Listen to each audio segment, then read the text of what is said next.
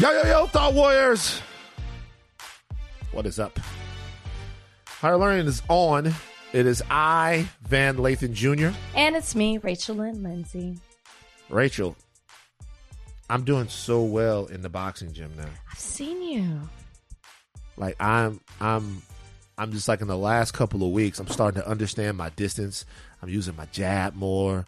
I'm I'm I'm jumping in, I'm jumping out. You know, I'm just starting to understand how to make openings, set up attacks, reflexes and stuff like Okay, that. It's coming together. That's the best thing I have to say about uh, about my weekend. What about Yeah, your you ready to fight What Jake Paul? do? We'll talk about it later. Um, my weekend. Um, well, you know, I was on the family trip in Tennessee, came back, and then went to um, San Diego for the first time, I might add, just for 24 hours to go see my sorority sister from Delta Sigma Theta Sorority Incorporated. Oh! And we had a fantastic time. Uh-huh. Um, doing all. I thought about you. I, Mm. I saw the sea lions and the seals. Exactly. and there's a huge difference. It's a big difference. there's a huge difference from everything from like the way their skin is to their Mhm. fins to their ears or the lack thereof. There was a lot. The bark, the no bark. I learned a lot. Um, Mhm. but I had I had a really good time and um yeah. And now I Makes you feel a little under the weather. Oh wow. Damn. In ninety five. In ninety five. That's all I wear. I'm saying that's what you need in '95. You got a little touch. I took a test today. Touch. I took a test You- today, you- but I'm feeling you're a okay? little. I don't know. It's a PCR. You don't get it back immediately. Hmm. I'll hope it, it, it- even if even if it does come back with the wrong verdict, you'll be okay. You'll be okay. You know what I wonder? What? Seals and sea lions. I wonder what like God was what he was going through. She was going through. He was going through. It was going It- through. I wonder. I wonder what was happening up there. Why, particularly with them? because it's like it's such a small difference. You know because like i'm looking at an alligator i'm looking at a crocodile Croc, crocodile crocodile. Been- I, i'm spent too much time in south louisiana. I've seen some crocodiles before. Uh um i just wondered it goes you know what? I'm gonna make one with a flat nose and then one with a more pointier nose. That'll really fuck them up. And then laughing up there like watch this they think they know Is that what you think he's doing? Or yeah, it's doing? like it, yeah, it's like they think they know the difference between these animals. Hey, Moses, come here, bro. Sit down. Watch me fuck them up, bro. They don't know these animals. I can, and, and Moses is like, chill, and God's like, hey, I can make as many animals as I like. You don't tell me. Don't you got something to do? Get down there and start walking. Like I can make as many animals as I want. I like to think God of of God as someone who like to trick humans. Because think about it. What's the real difference between a seal and a sea lion? It's like, what's the difference? You know what I'm saying? It's like, what's the difference between a seal and a sea lion? That's for God's amusement. He's like, hey, sailor, you thought you seen it all. Boom, sea lion. He's up there You playing think so? games with us. I mean, it would ni- it would be nice to know that he has a sense of humor, or it has a sense of humor. Think about it. Have you ever seen a duck-billed platypus? Not in person, You've seen the animal before, right? of course. I've talked about this before here on the um on the podcast, the duck-billed platypus. Think about what was going on when the duck-billed platypus was created. That's a funny looking motherfucker right there. Think about it. Put up the picture. Like- put up put up a picture. Put up a picture of a duck-billed platypus. God calls Mary Magdalene over. Hey, hey, Not check Mary this out. I'm Magdalene. Stop, stop just naming people from the Bible. Mary Magdalene is in heaven. She did what she was supposed to do. She understood. She what did the kid? What did the kids say? She understood the assignment. That's what they I'd say. say that Mary Magdalene understood the assignment. Speaking of the kids, let's get Trudy in here. Trudy, jump on, please. oh, Trudy, he's never gonna let it go. Hey, Van. Oh, he never will. Trudy? Hey. I have Yes. been given a scenario for you, Trudy. Okay.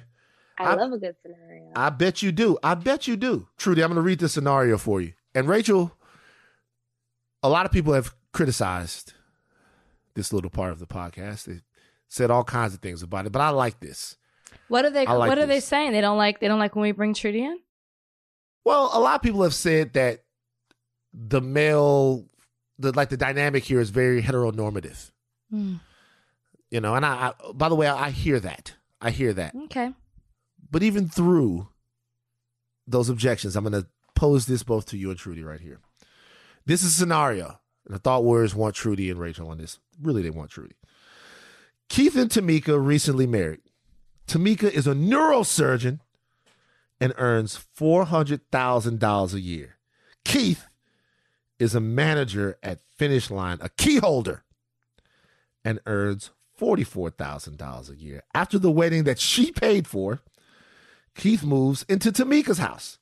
She buys him a new Lexus to replace his old Honda Oh no. and even pays for a two week honeymoon to Jamaica. Keith loves Tamika Of course he with does. all her heart, all his heart, and vice versa. And they are happy together. But Tamika's family and friends say she is stupid. Since Keith is the man, is there a problem with their financial arrangement? If they are truly in love, does the money difference make them unequally yoked? Ladies, if Keith, if ladies, if you were Tamika, or gentlemen, if you were Keith, could you play that role? Wait, where did this come from?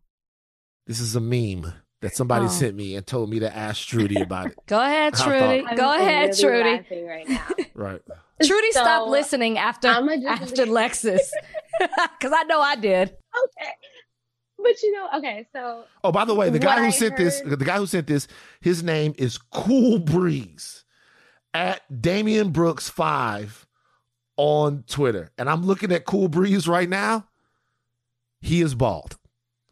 So the reason why he sent this to Trudy, this dude is probably mad really, as hell at oh, he Trudy. hates me. Ah! Yeah. He hates me. He hates me. He hates Mhm. me. He hates me. Okay, so the thing that I heard reinforcing this was that Tamika loves him and Keith loves Tamika. Mhm. and that should be the only thing that matters. So I'm gonna say if Tamika likes it, I love it, but it couldn't be me. And I think that everything's not for everybody, including me being this, you know, super crazy, amazing person, um, super high in my career, and then he just works at finish line. Unless, but also let me be clear because I could already see them trying to come for me. If you want to work at finish line and be the manager and like that's your domain and you love sneakers and whatever, that's cool. But for me, I am attracted to passion and I need you to shoot higher than that.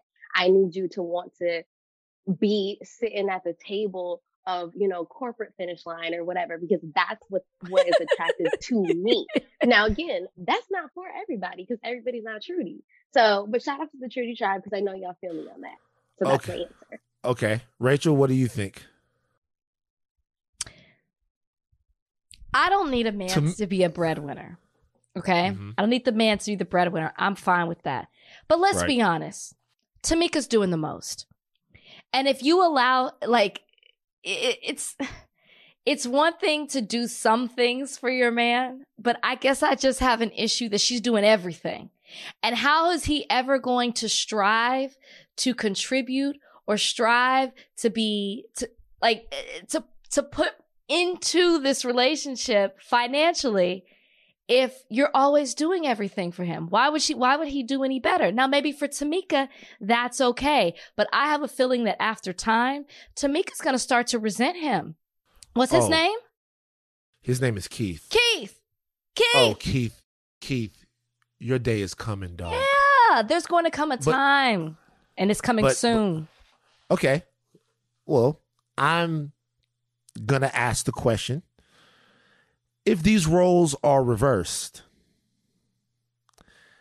is this sort of dynamic that you and Trudy are talking about is it the same? If Keith is the breadwinner and she works at Finish Line and Keith is paying for everything and Keith is doing all of that stuff, uh is it then can Keith then lord over her or can Keith then is he if the man is the primary breadwinner winner is it in his right to whip her into shape and expect her to do more and expect to or is that more traditional sort of dynamic not as appalling or undesirable to ladies and to society. Mhm. Trudy.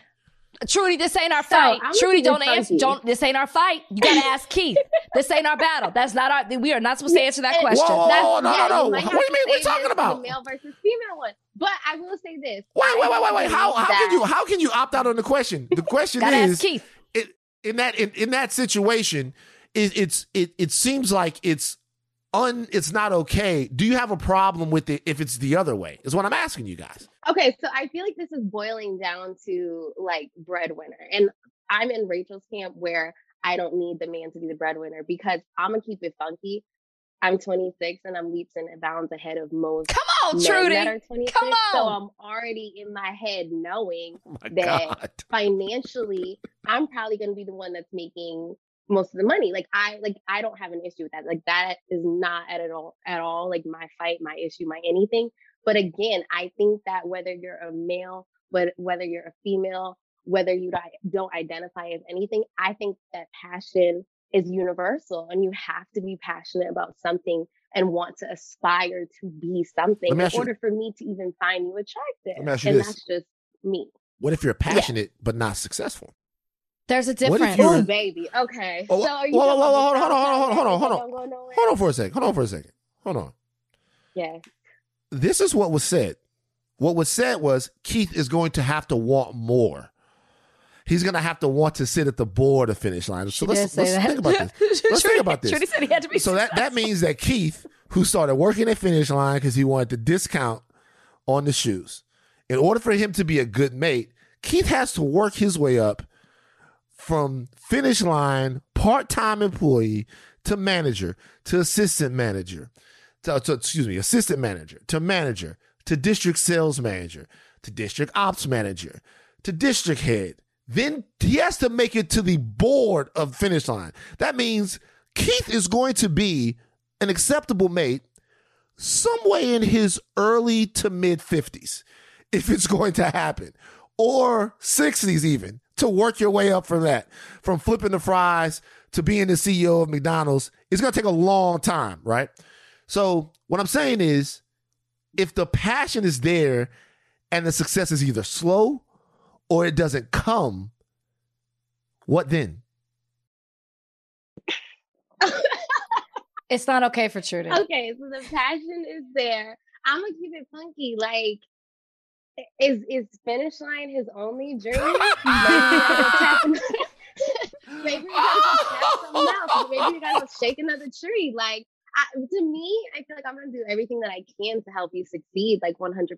I'm here to support you and everything. But I think also part of having a successful and healthy relationship is being honest with your partner when you know something just ain't for you. Like I dated a guy that was a rapper, you know, he didn't make amazing songs, but I did at a certain point. I was like, yeah, listen, maybe we should consider, you know, different facets of the music industry. Maybe you can be a writer, maybe you can be a producer. Oh my God, you make dope beats. Like I'm here to just open your mind to all the possibilities. So like do you want to be at the border finish line or do I want you to be at the border finish line? That's the conversation that him and I need to have. And once we get clarity on that, then we can move forward. Very, uh, v- Yeah. You like my pol- my political answer, right? very well No. said. No, very well said, Trudy. Because it is it. hard to believe that your your only ambition in life is to work at at finish line.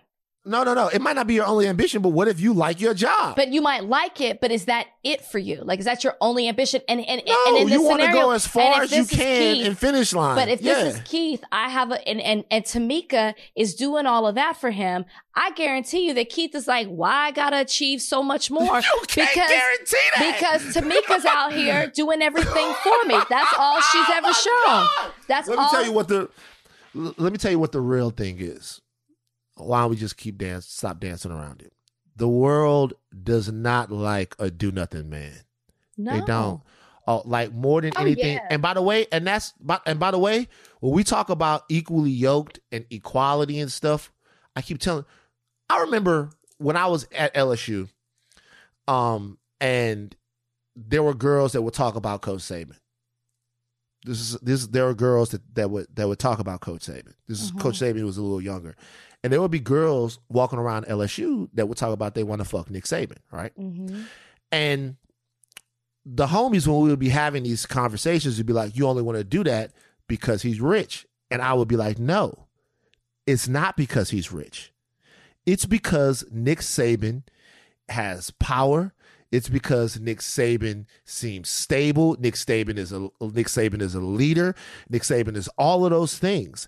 And like even if you have a lot of money and you have security, it's not sometimes that they like you because you have money. Sometimes that's actually an attractive like thing in a woman. Like that's an attractive trait in a man. He's secure, he's powerful, he's headstrong, he's a leader. All things other than the physical. They were just too young. I'm like, they no, no, I'm saying they're really attracted to him.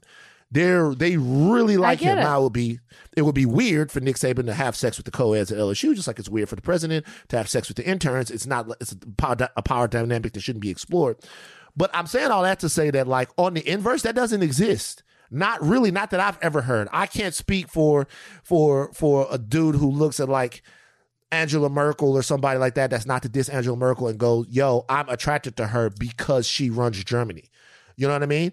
And I think a lot of times when we talk about these dynamics, we have to talk about what the real of it is. And the real of it is being a do nothing man, no matter how much you love your your woman, no matter how much you even if you're gonna stay there and raise the kids, for a lot of women and in society something, being a man who's looked at as a do nothing man is unattractive. Absolutely. And that is because, but that's because of the acceptance of a gender role.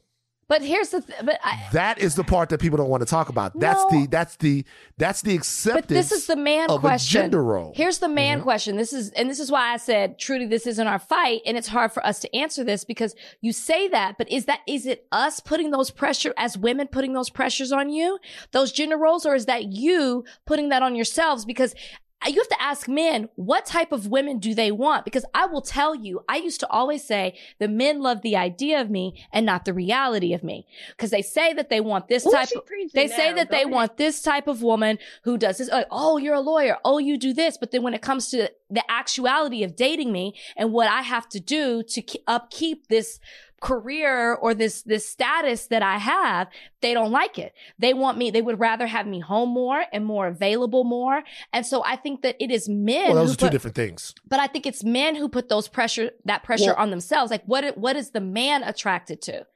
But those those are two different things. So if a so what, what you're talking about right now is if you're saying that a, that a guy is mad because you're successful or that you make more money than him, that's different than a guy not wanting to be with someone who has because we see that on the other side, right? If you play in the NFL, you gotta be gone from your family a lot. You gotta be on the road.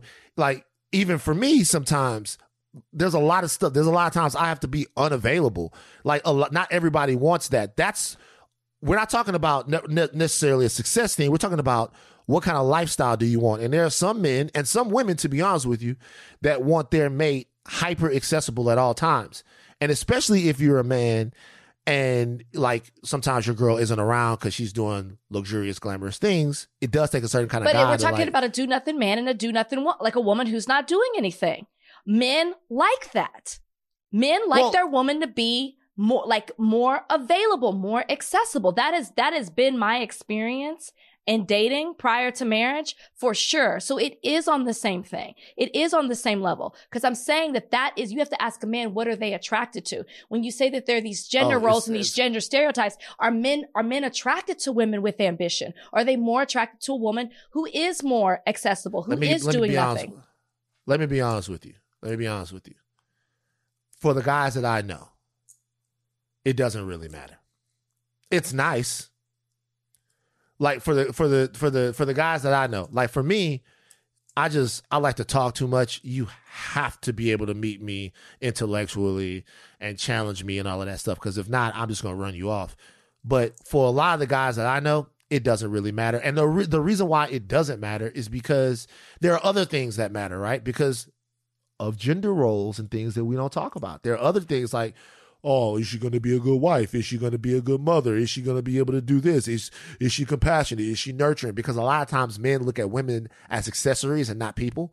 So like what you look for is somebody who can fit into your transformer lock rather than someone who is going to retransform you. And so, and and and to be real with you, this is when we have these conversations. This is what I'm talking about. In the Keith and Tamika situation, Keith is fitting into her transformer lock. He's not trying to reform her. He said, "Babe, I like you just the way you are." She's saying, "I like you just the way you are." She's gonna get tired And- of it. I'm telling you, Mad, mad, mad day is coming. Keith, watch your back, bro. his Keith, days are numbered. His have- days are numbered. You better have everything done because the day you don't have it done, Tamika gonna let you know, nigga. All right. Thank you, Trudy. Uh, love to see how they do that one. That was a way to start the podcast. Uh, we'll be back. One second. This episode is brought to you by Atlassian. Atlassian software like Jira, Confluence, and Trello help power global collaboration for all teams so they can accomplish everything that's impossible alone. Because individually we're great, but together we're so much better. Learn how to unleash the potential of your team at Atlassian.com. A-T-L-A-S-S-I-A-N dot com. Atlassian. Tap the banner or visit this episode's page to learn more. You could spend the weekend doing the same old whatever, or you could conquer the weekend in the all-new Hyundai Santa Fe. Visit HyundaiUSA.com for more details. Hyundai, there's joy in every journey. Okay, we are going to talk about Senator Joe Manchin and his bombshell announcement on Fox News Sunday a little later on the podcast. We have a guest for that. Judd Legum is going to join us a little later on in the podcast. We're going to give you all the need to know. Uh, but politics aren't going to matter if you can't breathe. And that might be tough to do because Omicron is out here in these streets. Omicron and Delta have joined together like fucking Hulk Hogan and Randy Macho Man Savage, the mega powers, and they're doing their thing. Cory Booker has tested positive for COVID. Senator Elizabeth Warren has tested positive for COVID. COVID. Now, uh, it is unknown whether or not they've tested positive for the new variant. I haven't seen anything to suggest they have, but the double whammy of Delta and Omicron is going to be a problem. The NBA uh, postponed some games. Um, it looks like we might be on the road to another shutdown, at least temporarily. Rachel, are you in favor of a shutdown or not? No, I'm I'm not in favor of a shutdown. Um, just because of like I, I was always of the belief even last time when they shut it down the first time I was for it. When they opened things back up and then they shut down again, I was against it. Once you open it up, you got to keep it open up. But we need to put certain protocols in place to keep people safe, especially people who are frontline workers. I just don't think the economy can handle it if we shut everything down again. Businesses can't, people can't. I mean, we're already trying to take away some of the benefits we gave to people back in 2020 to help them survive. We're already, you know, loans. We just talked about in the last podcast. Loans are starting back in a couple of months. I, I, I'm not in favor of a shutdown, but I'm, but I'm nervous when Dr. Fauci says that COVID is quote raging around the world. Raging. That is such a strong word. That means it is out here. It is rampant. It is out of control. It is unpredictable. It, I mean, it's wild is what he's saying. That is a scary thought. And it, and I know that, you know, when you, when you talk about like people are like, listen, the flu happened, came about in 1918 and it's still around with us. I, I think Uh-huh. it's, it's, it's hard to think that, you know, COVID is going to be here. It's here to stay. But then when you make progress and then all of a sudden, you know, then you hear about Delta and then you hear about the Omicron variant. Now we're seeing very similar to what we saw when this all started happening again. It's scary. I know so many people who have it right now. And a lot of the people I know who have it, it's the second time having it. And what people Mm, aren't tough. talking about are the lingering effects. I have a friend whose mom got it. She has diabetes now. She is not overweight. Diabetes is not run in the family, and her eyesight is diminished like tremendously. So you just, you know, scared the shit out of me. I'm I think a lot of people probably. So knowing everything that you know and everybody who's catching it, then why aren't you good with a shutdown for a little while? Uh, you Shut it down for a month. Because shut the NBA I down for just a month. because it's here to stay. I get I guess maybe there's certain things that could shut down, you know, like maybe entertainment wise, sure. But I just don't see. We've had a shutdown before, and then we opened up and we shut down again, and it didn't convince people to get vaccinated anymore. It didn't convince people to want to wear their mask. It only enraged people. So if you can convince me that a shutdown is actually going to be beneficial, you know, maybe it does um, relieve the hospital. of course it would be. Of course it It- would be I mean- beneficial. I mean, it, it, it- helps flatten the curve a little bit. It will it will help i think hospitals and doctors and nurses in that sense Certainly, but i guess i'm more so thinking of it economy wise and people losing their jobs and, and i guess i'm i'm and i don't mean to ignore our our losing their healthcare jobs. workers It's too it's too many jobs. These motherfuckers, like you go to the Krispy Kreme and to the thing out there. I mean, it's jobs. Like there, there- there are jobs. Obviously, we don't want anything to happen to but the economy. they, but, but if they shut down if businesses shut down then there aren't jobs there aren't jobs i'm talking about now and i don't mean and, and i am not trying to ignore what the what our healthcare workers have to go through by any means and i understand the benefit of a shutdown in, in regards to that it's just i would want there to be more of a plan than just like we're shutting down i guess you know i, Yeah. I it just needs to be I mean, I would want there to be more of a plan too. But I guess my frustration is why isn't there a plan? Mm. Everyone keeps telling us that oh, this is going to happen again. There's going to be a big surge, and when the surge comes, it seems like everybody's like, "Oh shit, Very shit true. going crazy," and then that's all they say. very true It's like, "Hey man, go out there and get vaccinated."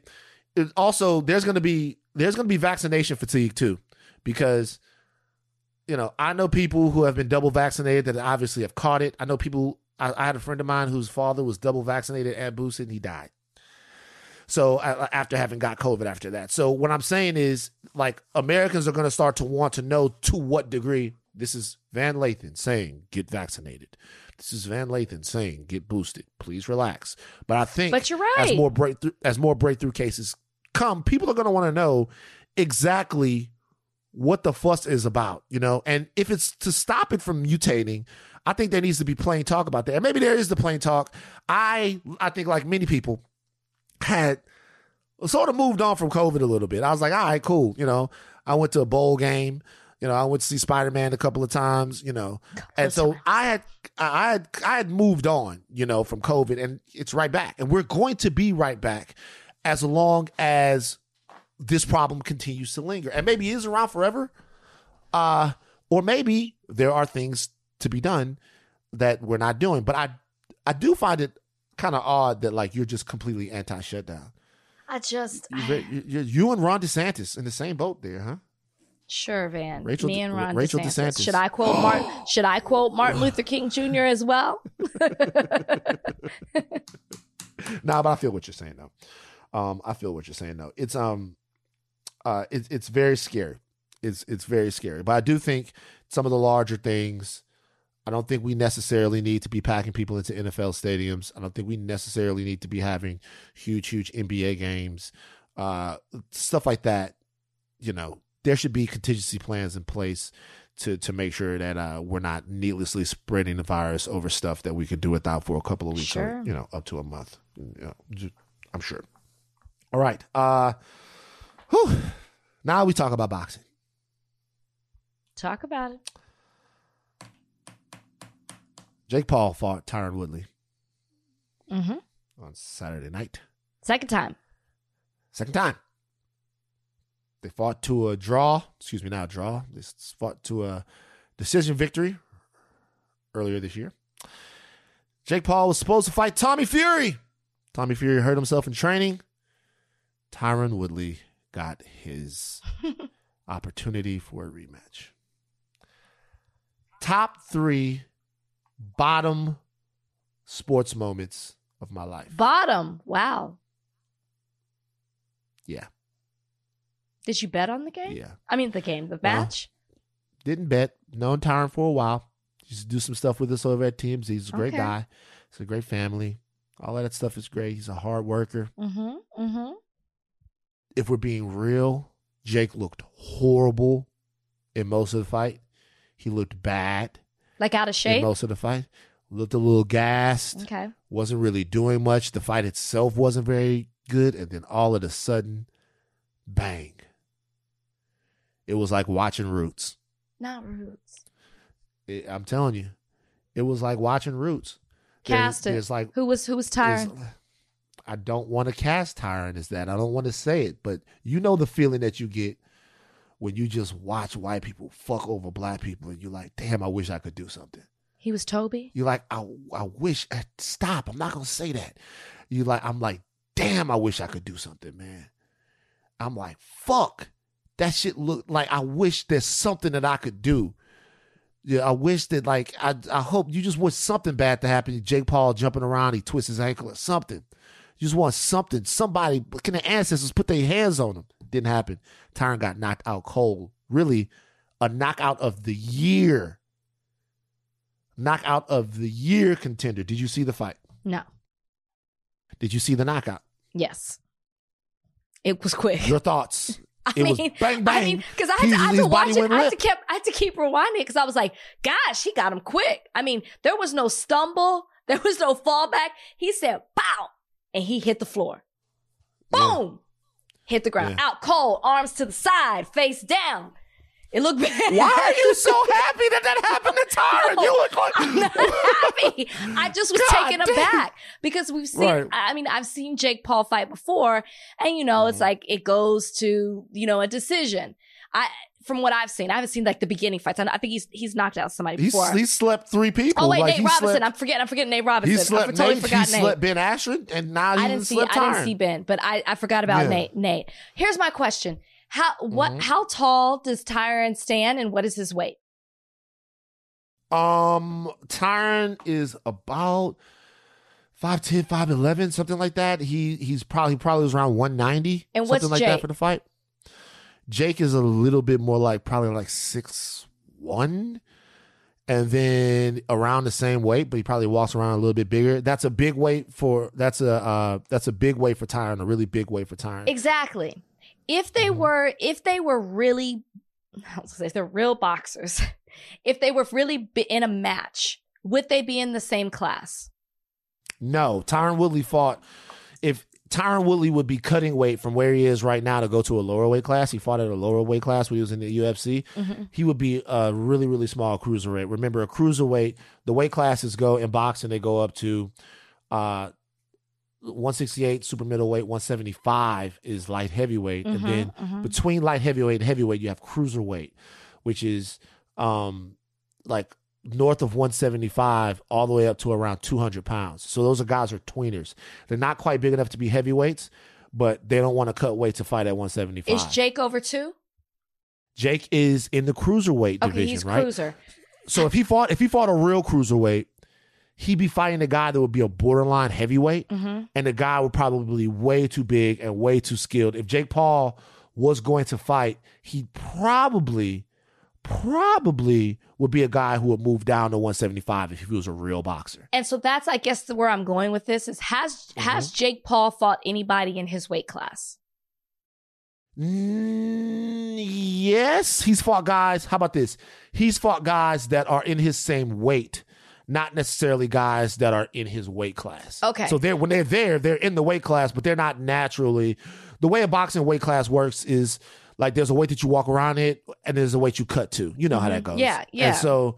So Jake would normally, if he he would not want to be in there against real cruiserweights, and he certainly, certainly would never think of fighting A heavyweight. Right. Yeah, That's what I want to see. And I'm not trying to take, I mean, he knocked him out. We've seen him knock other people out. Like I said, I totally forgot about Nate. I want to see him fight somebody in the same class. yeah. That's what I just want to say. I just really do. That I'll watch. Well, no, no, no, no. I mean, a lot of people are saying that what they well, same class, whatever. But if he fought like a real cruiserweight prospect that had five or ten fights, uh, for Jake and BJ, Jake takes the sport very seriously. He really does, and he's got a legit hard right hand. I mean, you can't fake what he did. You hit somebody, you turn their lights out like that, like you had to hurt him. Um, you had to hurt him. A lot of people out there are saying the fight is fixed. I don't think the fight was fixed. I don't think Tyron dropped his hand on purpose. I think Jake got him with a good shot, and I hope it anybody that gets hit with a good shot, you can you can go to sleep. Um, but I will say this: Jake Paul is the most consequential fighter in the world. He is at this point right now. Jake Paul is the biggest star in boxing. yeah. I'm not going to argue with you on that. It Jake Paul is the closest thing right now. Is the closest thing that boxing has had to a superstar since Floyd Mayweather. Because when Floyd Mayweather would fight, a large number of people would watch the fight to watch Floyd win, but an even larger group will watch the fight to watch Floyd lose. And there hasn't been a fighter that's that consequential uh, in boxing since then. Jake Paul, not in skill, not in ring smarts, not in pedigree, not in accomplishments, not in seriousness, but in terms of in popularity and just the consequential nature of who they consequential nature of who they are. Jake Paul is the biggest boxing star since Floyd Mayweather. And it's just weird. And a knockout like that just further solidifies Absolutely. that. That that fight, I was looking at that fight like this might be the end of him. This is boring. But then boom, turns his lights out, and now you gotta watch the next one. And So- now you have to watch the next one. Very good point. So the next one is he fighting Le'Veon Bell? Le'Veon Bell. Le'Veon Bell tweeted out that he wants to fight Jake Paul. Le'Veon Bell's been boxing for a while. And he's a big I, guy. I, I also know that. Yes. there's there was a fight on the undercard, Deron Williams and Frank Gore, which was wildly entertaining. Uh, some of the worst boxing I've ever seen. Did you say Frank Gore? Frank Gore, yeah. And who? And Deron Williams fought Deron Williams from the from the Utah Jazz and the Nets fought Frank The Gore, former one? Miami. Yeah, yeah. From he, he beat him by split. Yeah, he beat him by split decision. Yeah, Fought Frank Gore? Fought Frank Gore. He beat him by split decision. It was wildly entertaining, terrible boxing. That's what we. That's what you want. That's what people want now. People want spectacle. I don't want to see them fight, but. I had no idea. Wow. they fought that same night. Yeah, so Le'Veon Bell called out Jake Paul. Um, Jake Paul then curved Le'Veon Bell and said that he should fight Tyron. He should fight Tyron Woodley. Like fights like that, big guys, athletic guys who can handle themselves. I don't think BJ and um and and Jake are going to take too many of those. But hey, you never know. You never know. Be on the lookout for Nick Young next year. Who's Nick he Young. fighting? Don't worry about it. We got some stuff cooking. Nick Young. You fighting the Paul him? brothers- You're fighting him? No, You Nick said is- we. Me, me and, me and Nick box out of the same gym. Okay. like the Paul brothers be scared, very concerned with Nick Young. Not so much Jake, but Logan. Nick Young. Nick Young is coming. All right, let's take a break. This episode is brought to you by Hyundai. You could be doing anything this week, right? You've got work, errands, friends, and a whole lot of fun in between. That's why the 2024 Hyundai Santa Fe is the capable SUV that's built for your life. With premium interiors, available wireless charging, and room for your whole cargo and crew. Okay, Hyundai. Visit HyundaiUSA.com to learn more about the all-new 2024 Hyundai Santa Fe. Okay. Senator Joe Manchin is going nuts. Uh, he's doing this thing. It's being an obstructionist. And we wanted to make sure that you had a political insider to be able to walk you through what's going on. So we were able to get somebody in to help us do this. The guy's name is Judd Legum. He writes a political newsletter called Popular Information. Uh, and he's been on top of what's going on in Washington, um, all sides of the political spectrum. He joins us today. For uh, there are a lot of anxious people out there, a lot of anxious thought warriors out there who are listening to this. Um, from somebody who knows how things go in Washington, would you say right now that the Biden administration is on life support?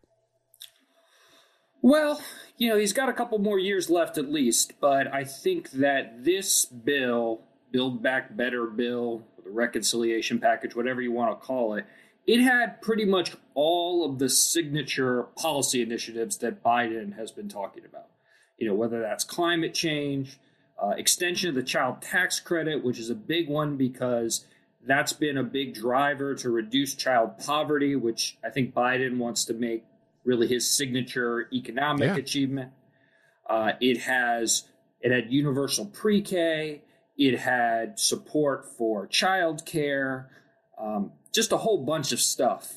Uh, it was all packed in there, and if none of that is going to happen, yeah, that would be a huge setback. And I think the other thing, the other question is, and I think the reason why people are being somewhat fatalistic about it is if this fails, then what's next? Because it's not like there's something else that's easier that you can just go to. You know, a lot of people are talking about, well, maybe now we can go to voting rights, which which they need to do because it's a big problem. But that's going to be even harder to achieve because you're not going to be able to do it through this process where you just need 50 votes in the Senate. You're going to need 60, and that's just not happening. So I do think it's a, it's a big problem, which is why you're hearing from the Biden administration that they're going to continue to work on it because I don't know if they've really got a plan B.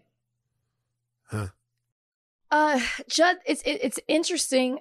I have a question on what you said, but I want to go back because it was the announcement on Sunday that really, you know, like got everyone in a in a tizzy because he went on Fox News. So we have Senator Joe Manchin, a centrist, a, a Democratic or Democrat senator or Democratic senator from um, West Virginia, and he goes on Fox News to make this announcement before even personally talking to President Joe Biden. It's my understanding a staffer may have given notice like 30 minutes before, something like that. But after President Joe Biden invited him to his home, um, they talked it out. I believe it was around October. And then all of a sudden he goes on Fox News. Is he drawing a line in the sand specifically by going on Fox News to make this announcement without any notice to personal notice to the White House to to Joe President Joe Biden to the administration? Is he pretty much saying where he stands? Yeah, I, I think it's the nuclear option. You know, because Joe Biden himself has staked a lot and spent a ton of time with Joe Manchin. He also, and this is important to keep in mind when they were talking about the transportation bipartisan transportation package, which did pass. A lot of the progressives in the House were saying we don't want to do this because we think we're going to lose our leverage and that this package, which was the one that was the most important, would not pass. And Joe Biden said, You have to trust me. I'm going to get this passed. I can work with Joe Manchin. So to go from there and then to have Joe Manchin make the announcement, not deliver the news to the president himself, but to go on Fox News and just say this isn't happening, yeah, I think he was he was trying to say that he was super, he was incredibly pissed off, and I think it raises the question of whether he really wants to get to yes on this and what his motivations really are. Because to me, for a couple of months, he hasn't been acting like somebody who wants to get to yes on this package. He makes some demands it was 3.5 trillion. He wanted to get it to 1.5 trillion. He got it to pretty much what he wanted, 1.75 trillion, and then it wasn't structured the right way. So every time they meet him where he wants to be, there's another set of demands. And I think it does raise the question of where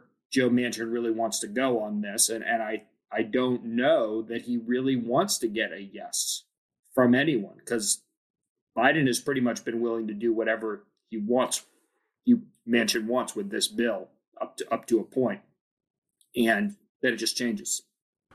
I saw some polling that said 68% of West Virginians actually support the bill. If I can see that polling, then certainly Senator Manchin can see it. My question to you would then be what does he want? What are the mm-hmm. roadblocks that are stopping him from not wanting to get this done? And if he doesn't want to get it done, then the answer that a lot of people are wondering is why? Is he trying to torpedo the Biden administration? Is he in the pocket of special interests, corporate special interests, as some people are alleging? What is the holdup with Senator Manchin? Well, I do think you have to look at the energy stuff that's in this bill and his connections to the coal industry. Uh, that his his family uh, he he he, uh, he started a number of coal companies, companies that work with the coal industry. His son now runs those companies. He continues to receive dividends from those companies. And the one thing that he pointed out in his statement, the one specific thing, he didn't talk about universal pre K, didn't talk about the child tax credit, didn't talk about any other stuff, but he said it, you know, almost sounded to me like one of those ExxonMobil commercials you might see on TV that, you know, the companies are working on it, the free market is working, and what this is going to do is just accelerate things too fast and, and get in the way of a transition that's already happening. And if you look at all the people who used to be Manchin's chief of staff, all of the people who used to work with him, the people he remains in touch with, many of them are now lobbyists who represent the fossil fuel industry. And so these folks, these are the folks, they definitely do not want this bill to pass. So if he's listening to them, he would do what he can not to create a compromise and get something done. He would try to kill the bill. So I think that's the question. You know, is he doing the bidding of the lobbyists? A lot of people who used to work for him, who remain in touch with him, who are donating lots of money to his campaigns, uh, or is he trying to find, you know, some sort of centrist compromise position? And uh, you know, I think you're right uh, that it's not an issue of his constituents are going to get super upset with him if he votes for this because the provisions are pretty popular. And in fact, they would benefit people in West Virginia more so than almost any other state. You know, if you're talking about the child tax credit, uh, you know, taking a chunk out of ch- uh, child poverty, there's very few places in the United States that has more child poverty than West Virginia. Mm-hmm. And I, I think this is what's the scary part, what I'm seeing with all of this too, is my question is how much power does this say that Senator Joe Manchin truly has? Because as we're seeing the White House put out a statement and pretty much kind of fight back to what Joe Manchin said on Fox News, at the same time, they're saying that they have to play nice because they need him to vote on other matters. So I guess going back to the original question, how much power does he really have? Because they're still talking about they need him in order to move forward on other things. He has a ton of power now, and it's pretty much by accident.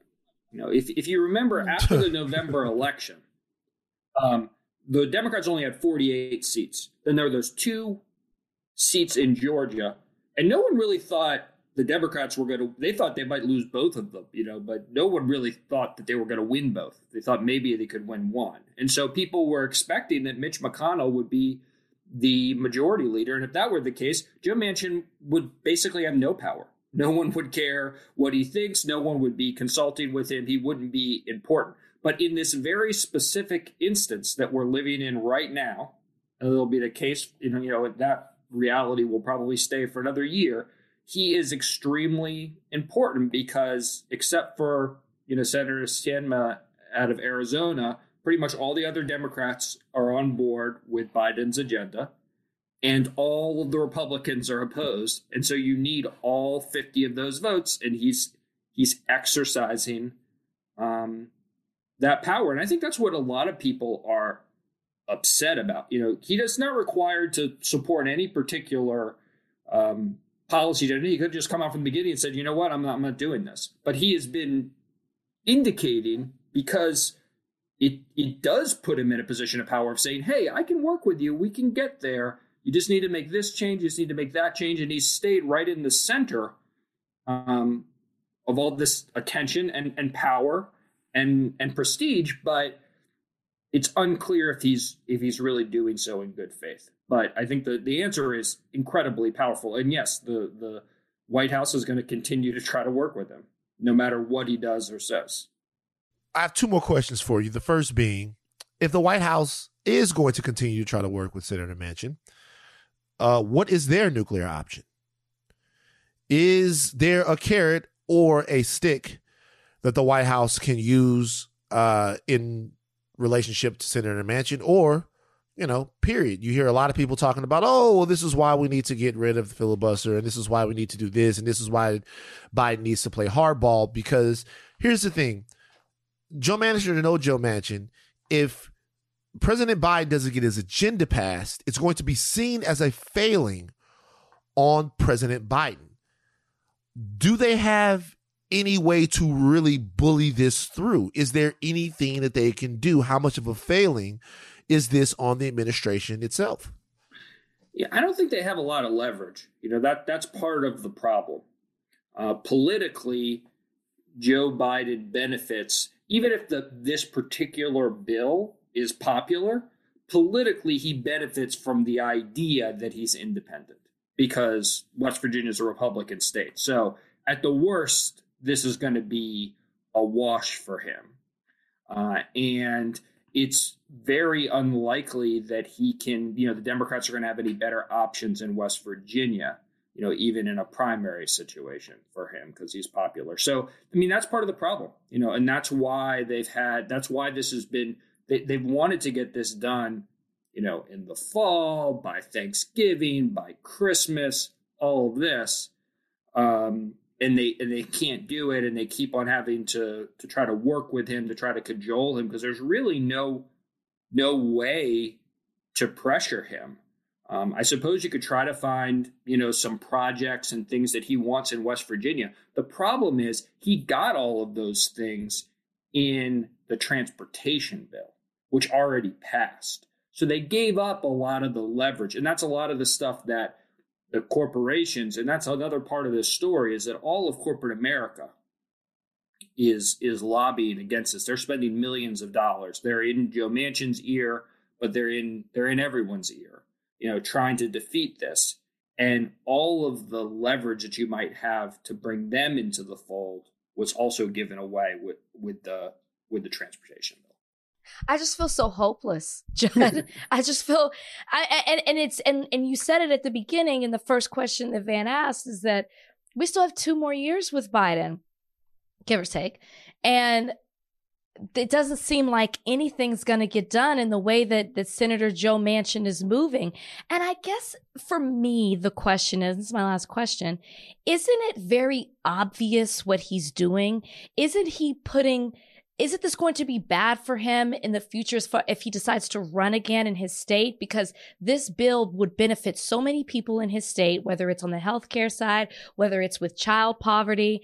Um, and then he talks about the the constant spending or we're spending too much, but you tweeted about how a bill that passed in the House and overwhelmingly passed in the Senate with $768 billion in defense spending, and no one said anything about that it was inflammatory or its cost over 10 years. Yet here we are with Joe Manchin, you know, asserting that very thing to pass this bill. I, I guess I'm just like, isn't it obvious what he's doing here? And I don't understand why people aren't are grasping it. Yeah, I th- I think it is obvious. I think that the people in his state West Virginia aren't always voting in their interests. And therefore, he doesn't have too much to worry about. And this is a state that overwhelmingly votes for voted for Trump. They voted for Trump in 2016. They voted for Trump in 2020. They'll vote for Trump in 2024 or whoever, you know, is the is the Trump-esque candidate who gets the Republican nomination. So for better or for worse, he doesn't have to worry about it. I, I will let, let me let me give you something that's a little more hopeful you know, since, since we're all since we're all uh, you know uh, talking about the negative here, there is a chance that a bill gets put together and that it has some good things. You know, maybe it has the child tax credit, climate stuff. Maybe it's got the the pre-K thing. Seems to be something that Manchin that would be important, but also something that Manchin does support. It's possible that that comes together. I mean, I think that's certainly Biden's intention is to take another run at this and try to get something in the new year done as quickly as he can. Uh, and he he essentially ran on the idea that he knows how to deal with people. He was a senator for all these decades, and that he can do it. So I, I am not incredibly optimistic that that Manchin wants to do anything meaningful. Uh, and you know, I've been kind of worried about this for a while, but I figure, well, somebody must know something because they keep on sort of going along with this. But you know, there's a chance. You know, there's there's a chance that that that that happens, and you know, I think that would that would open up the door for for maybe some more productive things happening over over the course of the over the year. So we'll have to see. I don't think it's totally dead in the water, um, but it's it's a tough it's a tough time. You know, it's it's a tough time, and you know you'd hope that at the end of the day, people would come together and, and try to meet some of the the real needs uh, that that people have. And at the, at the end of the day, he does put his constituents first. But you know, we, we've seen a lot of that not happening. But you know, there is still a chance. Last question, quick one. You are now the president of the United States of America. Judd, that's what I can do on my podcast. I can make you the president. That's like that's how that's how strong me and Rachel are in the thought wars. You're now the president. You're in this very situation. You have congratulations, Judd. You're the you're the president. You're the guy. Uh what would you do? I think you need to I would like they're doing um, try to give this a last shot. But I do think you need to time limit it. So, you know, I would come in early January, get Manchin over to the White House, and just say, hey, let's get into this room and let's just keep going till we find something that we can that we can do. Um, and if it doesn't work out, then you've got to move on because there, you know, there is an opportunity cost. There are things you can do outside of talking to Joe Manchin when you're the president of the United States. So you can't keep on going around and around and around forever. So I wouldn't I wouldn't let him run out the process. That's kind of what Manchin's been talking about today. I'd get him into a room. I'd get down, try to get down the brass tacks. I think Manchin has has really resisted that, but that's what I would try to do because I think the issues are too important to totally give up on it but at the same time if if you're not going to get there you got to you got to figure that out quickly and and move on to the next thing. Hmm. the news oh wait judd I, I, I have a, I have a quick question. Sorry Re- really quickly. You tweeted this and i just want to know this really quickly. How likely is it that senator joe manchin really told other senators that um, he believed that the money for the child tax credit would be used for drugs and that he said when it came to paid leave that they would go hunting use that I think time that's to go pretty hunting. likely. That was reported by the Huffington Post, but it's very consistent with what he's been saying publicly, which is that he wants a work requirement uh, added to this child tax credit. Which the idea is, you know, and this is a trope that's been, you know, kind of laundered through political circles for hundreds of years that people who are poor are poor because they are lazy, you know, not because they've got, you know, a health condition or family to take care of or other circumstances that are beyond their control, but because they're lazy, you know, and that's the kind of stuff, um, you know, that he's been talking about. And so I, I, I think it's pretty likely that that, that was said. Mm. The political newsletter, it's called Popular Information. You can sign up at popular.info popular.info. Sign up. You'll be on top of all things politics. Uh, one day I'll tell you how I know Judd and how we first how, how the story that we first were connected on, but that's a story for another day. That's a story for another day.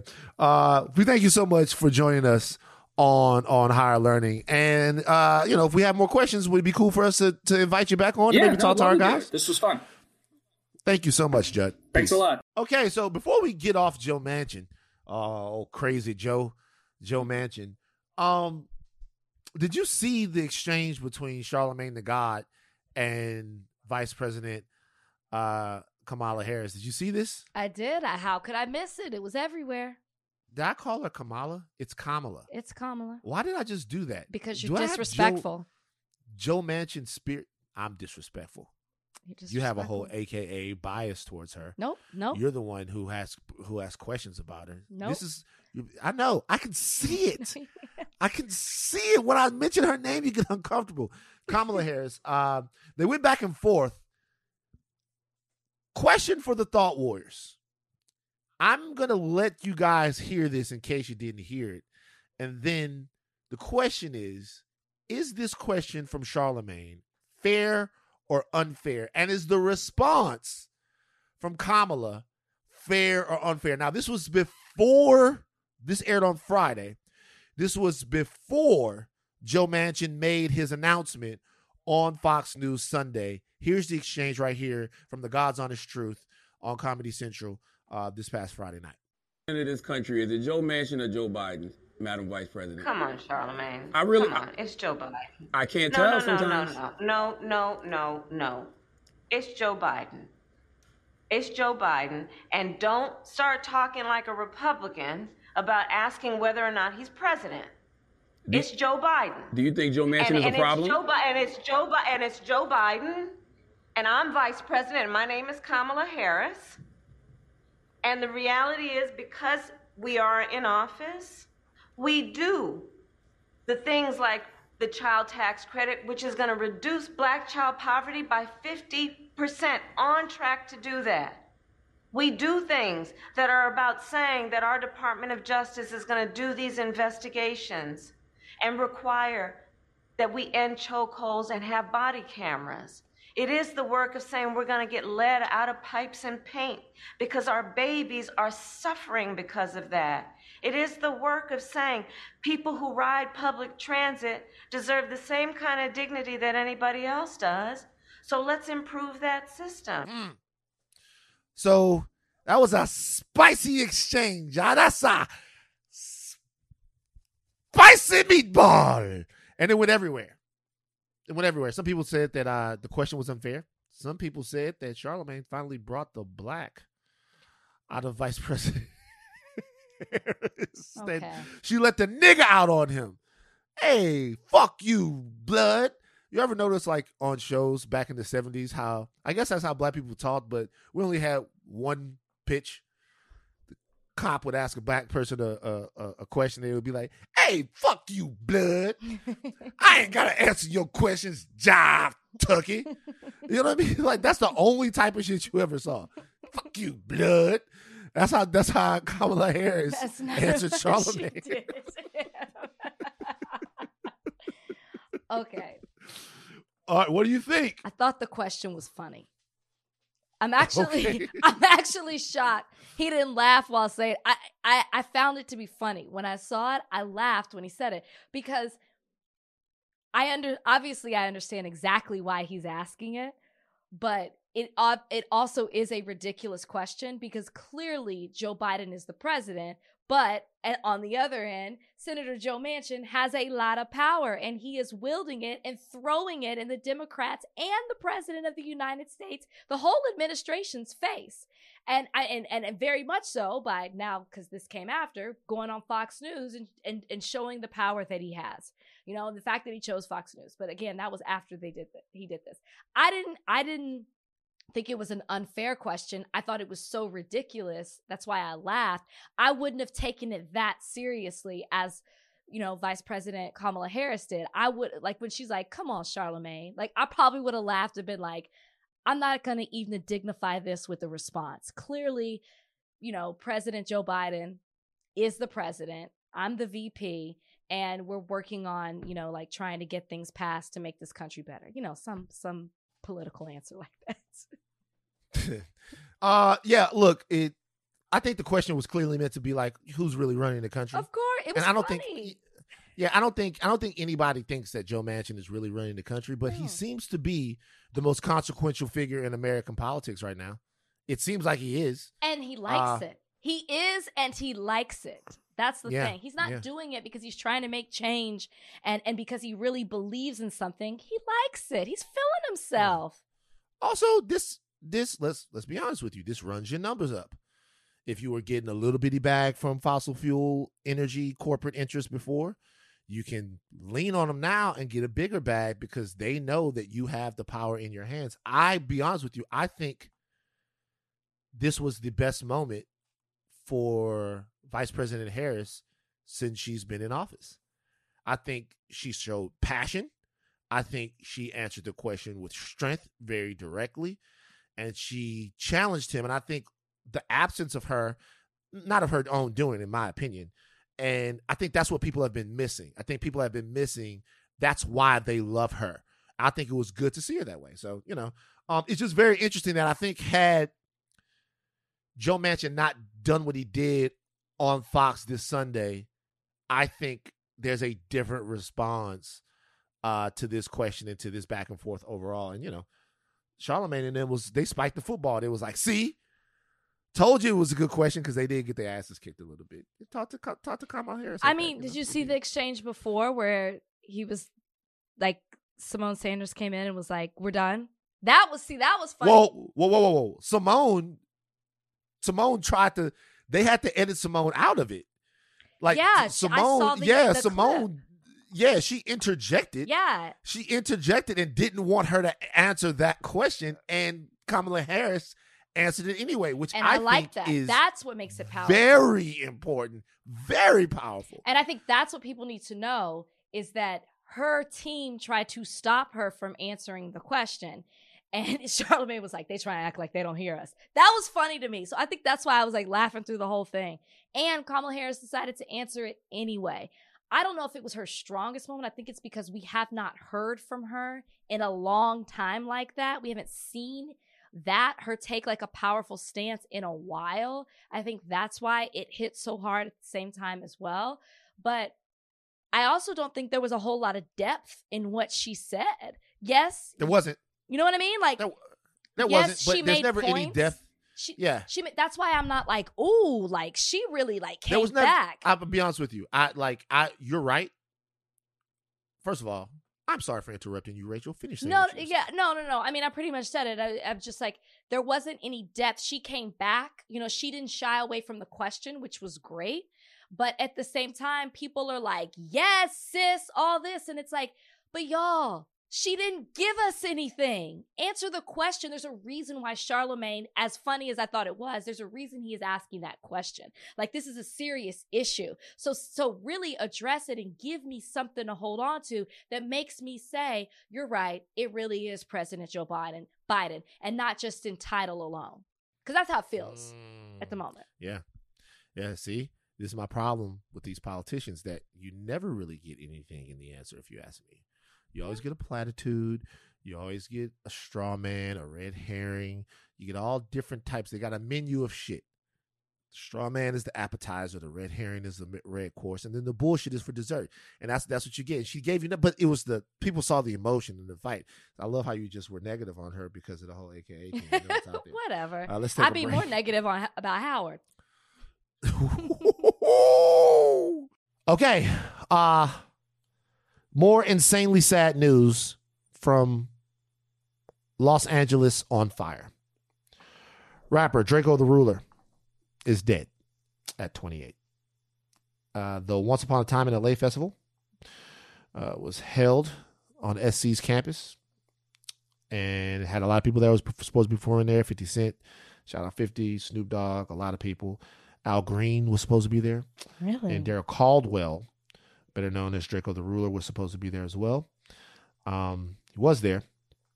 Uh, there was an altercation at some point, and he was stabbed in the neck. Reports came out that he had passed away. Those reports turned out to be false at that point, but later on, he succumbed to his wounds. Drakeo the Ruler, one of the most influential rappers currently doing his thing on the West Coast, uh, is now dead. And there's no good reason why. It's, I Um, mean, I, I don't even know what to say. It's just, I don't know how it stops. You know, we've had this conversation back and forth before on the podcast, sadly, and we keep having it because it keeps happening.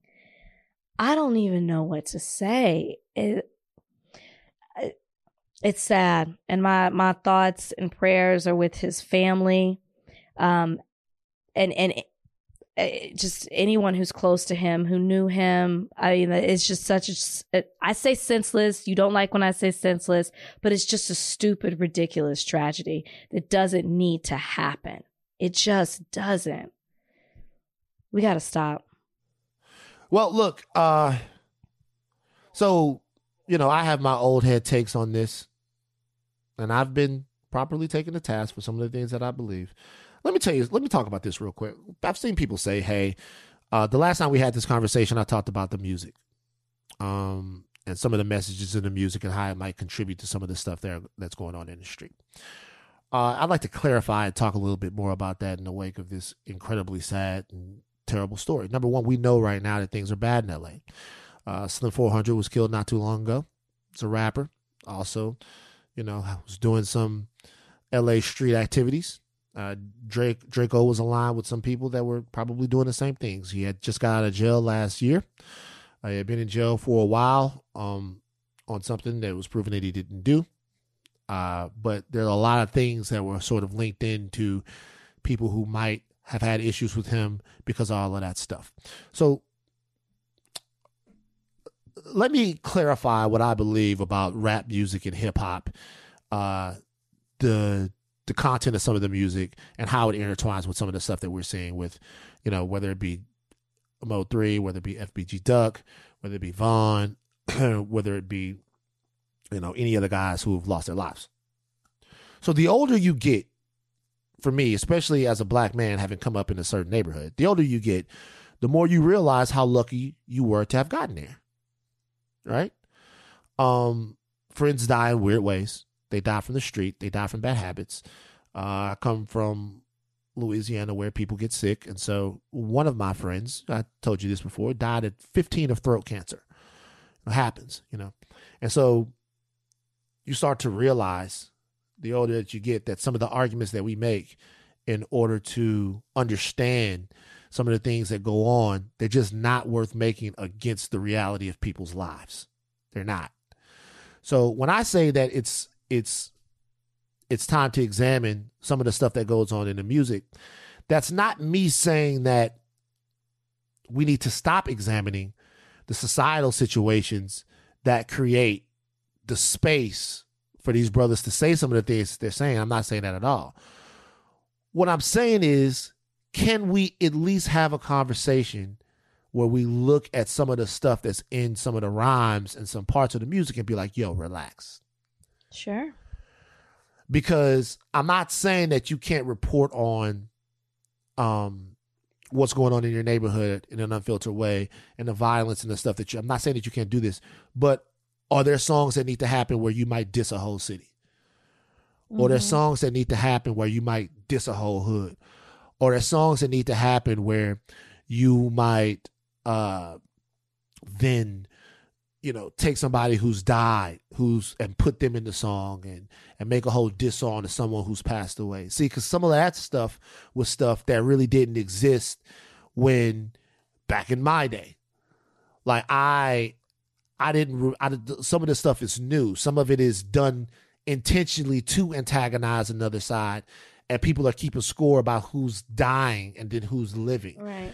Like it's a different way. It's a different thing that's happening now, and I'm sure it was a different thing in the '90s for my father and his generation when he saw how things were happening. Because remember, started then. There were direct things that happened that led to the deaths of some of these guys that we know uh, passed away way too young. And so for me, I'm looking at that and I'm like, well, is there anything that's within our control that we can agree that maybe is going too far? And what we can control are the rhymes we're writing and the messages that we're putting out and sort of the uh the amount of care that we're putting into people's lives and how that's going. Um, and it's just a conversation. It's not to shut anybody down or stopping anybody from expressing themselves in art or doing anything like that. It's a conversation because some of this stuff is just ratcheting this up. I tell people something else. So Drakeo passed away. Slim 400 passed away. Young Dolph passed away. They didn't die alone. Like a lot of people died with Drakeo. And when I say they died, I mean their hopes and dreams for a better life, mm-hmm. their hopes and dreams for leaving the situation that they were in with him, those died too.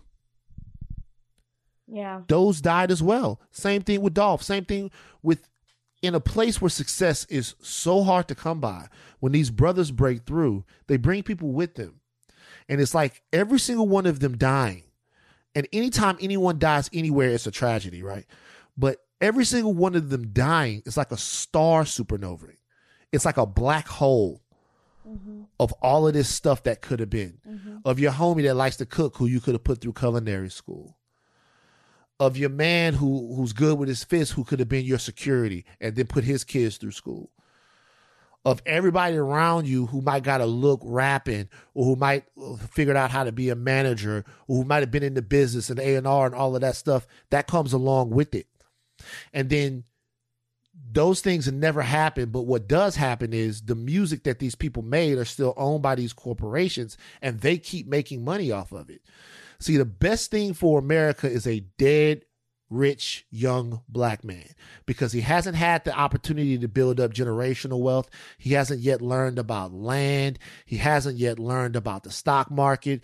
So all of his money, when it's gone, there's a feeding frenzy. And most of what he created is still owned by white people because he hasn't gotten to the point in his life where he has ownership experience yet. Maybe some of them have, but a lot of them haven't.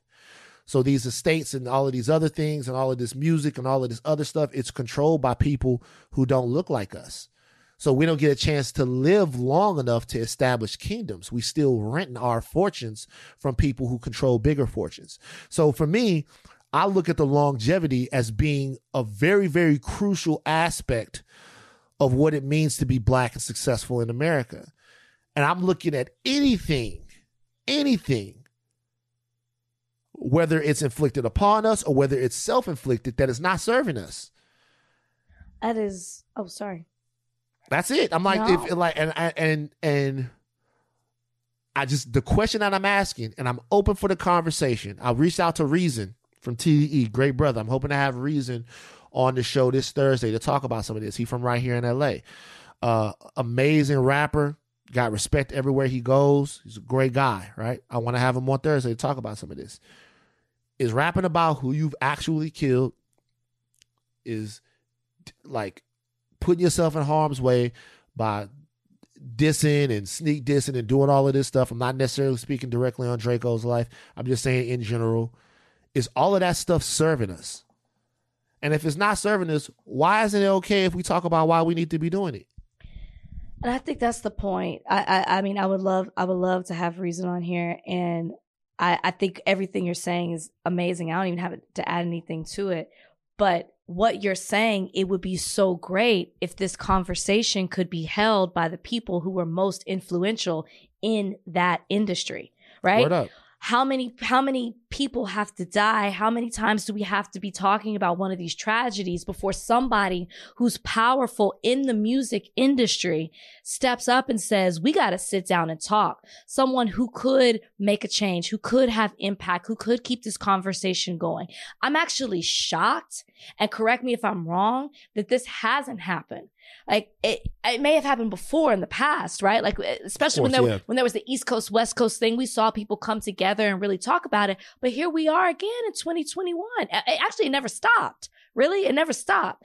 But it just seems to be so rampant, rampant that I'm just surprised that I have we haven't seen more people with the power and the influence be like, you know what? Right. We got to come together because Right. we're And dying. by the way- we're and like this is Yeah. affecting our community. This is not me speaking on LA street politics. Never would. Not from out here. It's a specific language and a specific culture, and they know how to how to how to do their thing. That's not me speaking on LA street politics. It's just me looking at black men dying and figuring out is there anything that other black men can do to kind of jump into a situation and make sure that people are okay and make sure they're doing things that are actually serving their lives. That's it. That's just the question I have. I never knew this, but in the in the documentary that's on Netflix, Quincy about Quincy Jones and his life, there's a portion of it where he talks about when there was the East Coast West Coast thing that he gathered people together to have a conversation to talk about it. I never even knew that. Yeah. That's the kind And of see some of that. Yeah. See some of that. Some of that East Coast West Coast stuff. Some of that wasn't even real. And maybe it wasn't but my point is Yeah. is that it may not have been real but to the people who were listening to the music the people who were mm-hmm. fans it mm-hmm. was very real. You know you had people in texas ain't even east coast west coast being like i'm east coast this i'm west coast this you know what i mean? It was real to them. And somebody who was so influential in music sat sat the most powerful people in the industry at that time down to mm-hmm. have a conversation. That's what we need. Yeah, yeah. I mean, I, I know people do that in Texas. It's 'cause that's the kind of stuff they do in Texas. uh latex they were doing it in, in They- los in um louisiana too they don't have their own shit, so they try to be like the West Coast. Meanwhile, Louisiana, we on that. Uh, swamp nigga, uh, swamp nigga, uh, swamp nigga, uh. What's the next topic, Van? The next topic is that motherfucking no limit shit. That's the next topic. That's what it is. nigga down in the south. Nigga got the goals in his motherfucking mouth. I love that shit. See, I'm a hypocrite too. Um, all right. Uh, uh, Big Sean, Drink Champs. Did you watch it? No. Did you watch Big Sean on Drink no, Champs? No, I didn't. He said Kanye owed him owes him six million dollars. I saw that, Yeah. but he said he might not be on Kanye's radar. And then I was like, okay, okay, Can I be honest with you? yeah, I I- appreciate guys like Big Sean because, and I like Big Sean. because because and I heard them talking about this on the Breakfast Club too. On the Breakfast Club, Envy and Charlemagne were talking about the fact that because Kanye changed Big Sean's life, you know, gave him a record deal and stuff, that maybe Big Sean shouldn't come out publicly against Kanye. If if I like it was DJ Envy was like, if I changed your life, you know, you shouldn't come out and say anything bad about me publicly. You know what I mean? You agree with that? Well, he didn't. I thought what But he just- said was so respectful. I know, but let's say that this was before. So let's say that let's forget about Big Sean. Do you feel like Okay. that's true? So Kanye West no, I gives don't him a think record that's deal, true. I'm one who calls people out. No, I do not. People would say that I did that. I did that. To Soup Kitchen. People would say that the Bachelor show changed my life, and I spoke out against it. Wait, are you the big? Are you the Big Sean to Soup Kitchen's Kanye Stop West? trying to make it work. Stop trying to make it work. Whoa! Stop trying to make it work. But wrong is wrong. And I feel like sometimes you have a Mhm. responsibility or you know you can't help yourself but to call out something that you see is wrong. You don't allow bad behavior to continue especially when you have a platform to speak out about it. So no, I don't abide by that belief. If just because you I think you can call out someone in a respectful way. All right, so I'm not super into calling people out. It's like it's whatever. I would rather conversation people in than call them out. But Whatever. I, I don't. It- It's true. I like. I don't just think. Oh, let me call it. No, it's, it's I like, don't, I don't think either. it's constructive. But I, I just But- I'm using a phrase, right? But No, I I think get there's it. a I respect, a respectful way to do it. Whether that means But calling what- them in. what what what this what this was about was that they asked Big Sean uh, whether or not somebody asked Big Sean whether or not he wanted Kanye West to run for president or to be president, and Big Sean said something like, "I I don't think there's enough money that you can give me to buy my dick riding. You can't buy dick riding. Dick dick riding is not for sale. Okay, so you can't buy dick riding.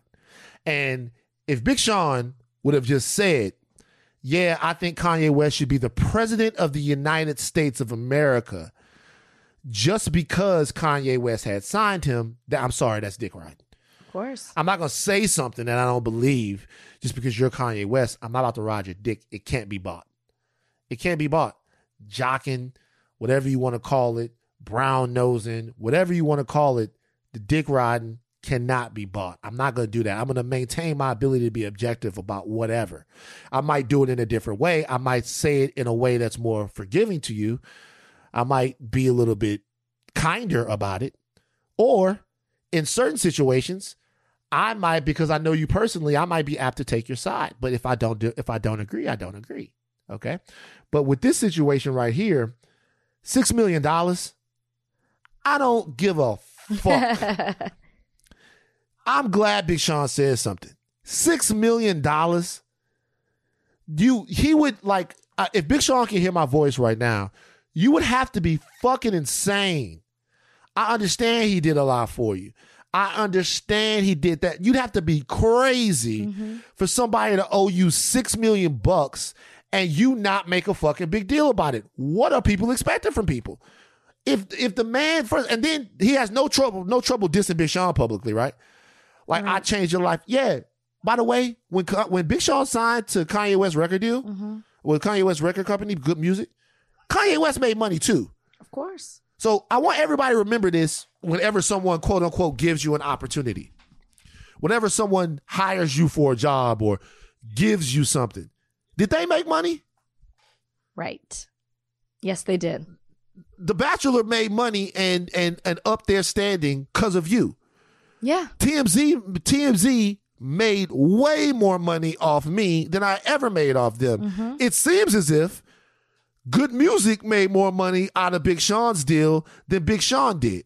So whatever Kanye West did, it was G O O D for good music too. Mm-hmm. Right? It was good for them as well. So what I'm saying is, hey man, I love you. I appreciate what you did, but what's right is right and what's wrong is wrong. Right. God exactly. Damn it. Exactly. So I don't know what they were talking about. Wait, were they saying Boy, on the no. Breakfast Club that you should basically you shouldn't bite the hand that feeds you, or that was just a question they posed?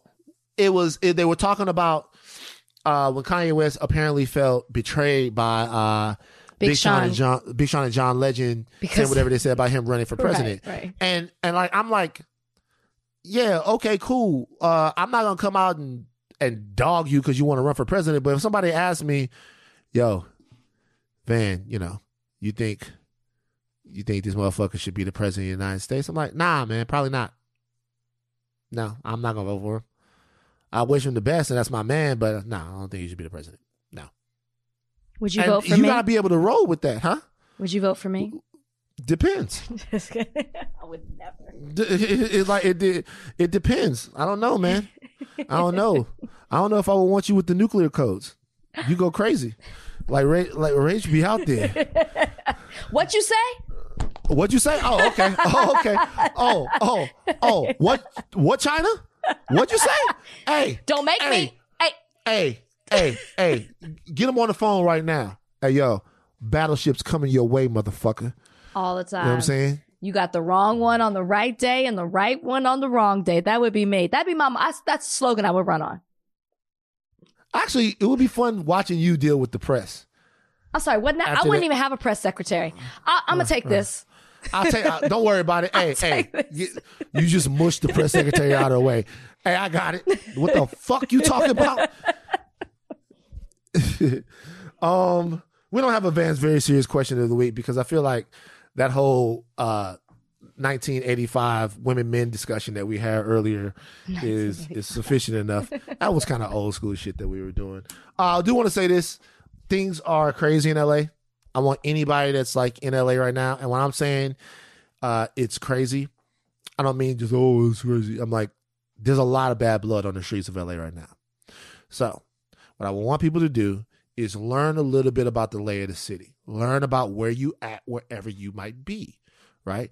If you're particularly in a place where two groups of people might not like each other very much, just know that you're in a place that might be bordering on specific territories. If you're going to big concerts and you're going to big festivals where there are a lot of rappers, where there are a lot of different people, I'm not saying you have to roll around strapped, but just be on the lookout, know where you're at. And if you can, stay the fuck out the way until they get this shit sorted out. And it might be a while. It might be a while, but the city right now is jumping as bad as it's been since I've been here. You know. Uh all right, Rach. You got anything else? Nope. That's all for me. Take your thinking caps off, but do not stop learning. It's fun. Don't be scared to be in Los Angeles. You're okay. Go to Disneyland, hang out with Mickey Mouse, go to Knott's Berry Farms. It's still a beautiful place in Los Angeles as long as you have a bulletproof vest. My name is Van Lathan Jr. And I'm Oh, Rachel Lynn rest in peace, Drake on the Lindsay. We are out. Bye, guys.